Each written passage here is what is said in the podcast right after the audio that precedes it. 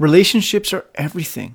They're everywhere in life. They're a part of everything we do. And that's why today we're going to deep dive into seven habits to stronger relationships. What can we do to foster the right foundations and build upon those foundations to create tremendously dynamic relationships? That's the question we all want to know. So here we're going to take you through a few steps that you can implement right away and create awareness. That's what it's about. It's about awareness. Like, we're not talking about being perfect all of that. We're human beings. We screw up more times than not. It's not about limiting the screw-ups. It's about creating the recovery systems to allow you to show up better the next time. Hello, hello, construction professionals. Welcome to the podcast where we flip the script on what it means to live, breathe, and lead construction today. In this podcast series, we unpack how great construction can really be when you lead with humanity, put people first, and drop the bullshit of the way it's always been done. Our world has changed, our conversations have changed, and it's time construction catches up. Welcome to another episode, People First, Then Construction. Jonathan Cinelli, thanks for making time and space to be here today. Really fun, really exciting relationships. How we show up for others is one of the greatest gifts we can offer.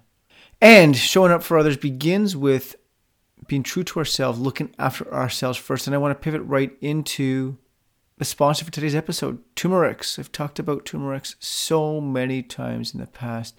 Stronger immunity, reduced inflammation, reduced joint pain, better overall health and wellness. This is a secret weapon for me. It is magical. Link will be in the show notes. Use code PeopleFirst, all in capitals, for ten dollars discount and free shipping. Turmerix, the root of all good. Code PeopleFirst, all in capitals. Save yourself a few bucks. All right, all right, all right. Let's get right into this. Seven habits to stronger relationships. Number one, connect more. Stop keeping score. What the hell does that really mean? Look, we all come into relationships with preconceived ideologies and notions on what we expect each person to do within that relationship. And that leads to a game of scorekeeping. We can become annoyed and resentful when things sort of fall short of those expectations, and we consciously or subconsciously keep score in our heads. I did this, so you should do this. I'm winning the game, and you owe me one.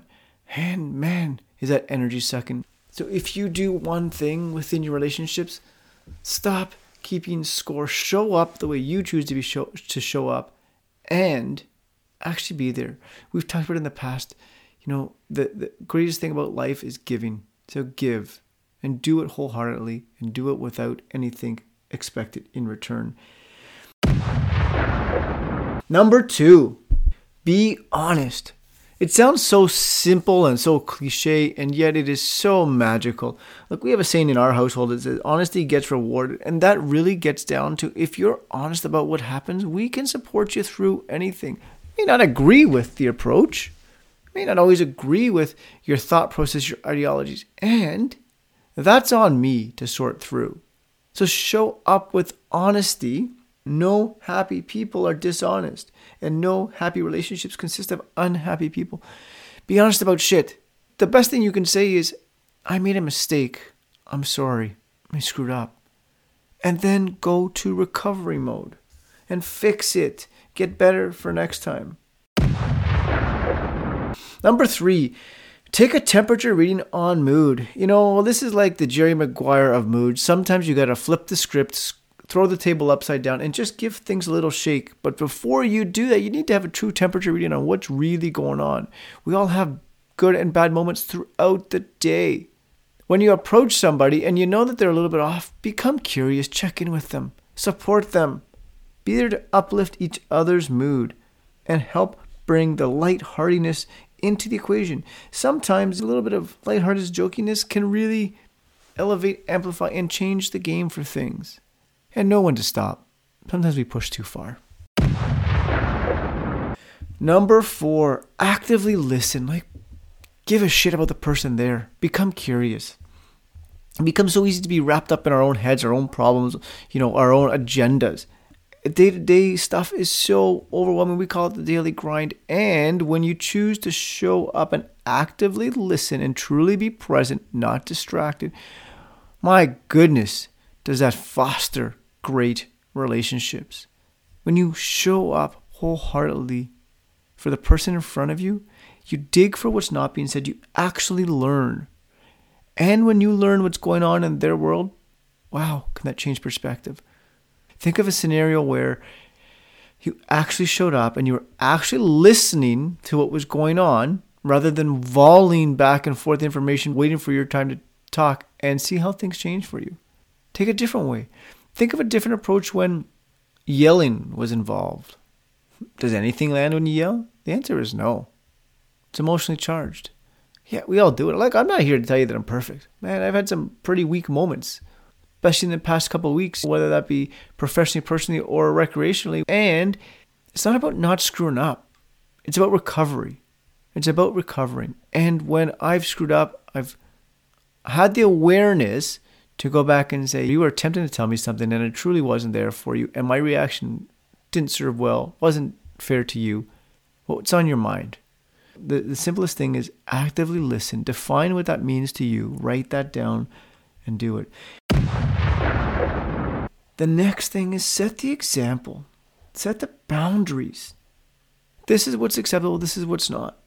It's really easy to turn to somebody and say, you know, you don't listen to me, you don't listen to me, you don't listen to me. And then when they turn around and talk, you're not there. You're not listening to them. Or you don't demonstrate love and compassion. And if you're not demonstrating that love and compassion, then how would you expect it to come back to you? Sometimes we look externally for the validation to say, you must fill my bucket. I'm expecting you to do this. The old leadership example, don't ask somebody to do something you're not willing to do yourself. So set the example, set the expectations, create the boundaries.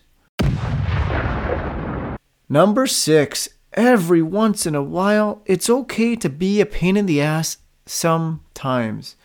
Trying to compete with the other person lightheartedly every once in a while is not a bad thing.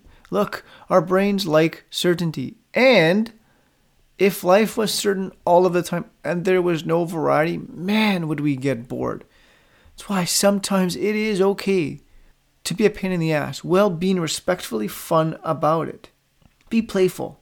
If you're always in agreement and never challenge each other, it takes the humanity out of the relationship. You're simply a robot creating tasks back and forth. So every once in a while, create a little bit of resistance. Be a pain in the ass every once in a while and be respectful about it. This is dramatically different than being an asshole. It's not okay to be an asshole. It's okay to be a pain in the ass. And there is a real distinction between the two. I would say the number one thing for me is to be kind. Look, we hear that all over the place like it's just this fluffy word that gets overused. And when you dig into what kindness is for you and you show up that way, my gosh, does it change things? Ask yourself, how am I being kind in this situation? Is what I'm thinking helpful or harmful? Are my thoughts serving well right now? It takes the awareness. Again, look, we all have breaking points where there's times where we're not kind. It's the recovery. Clean it up, clean it up fast. As you do so, you're going to become more resilient. Stay honest and true to who you are and act in alignment to your values. Sometimes what people really want is to be acknowledged and cared for. Kind words, kind habits, kind gestures help foster that environment, support that, and create experiences that stick with people. In low moments, those are the places your mind goes to. Anyhow, seven key things. Connect more. Stop keeping score. Be honest. Take a temperature reading on the mood and flip the script if necessary. Actually listen. Show the hell up because you care. Set the example. Create the boundaries. Be a pain in the ass sometimes. Not an asshole. And be kind. Look, thanks for being here to the end. I hope this was of value to you. Hope you got something out of it. If that's the case, subscribe to the show, pass the message on, and keep the show going. Thanks. Until we connect again next time, do something great.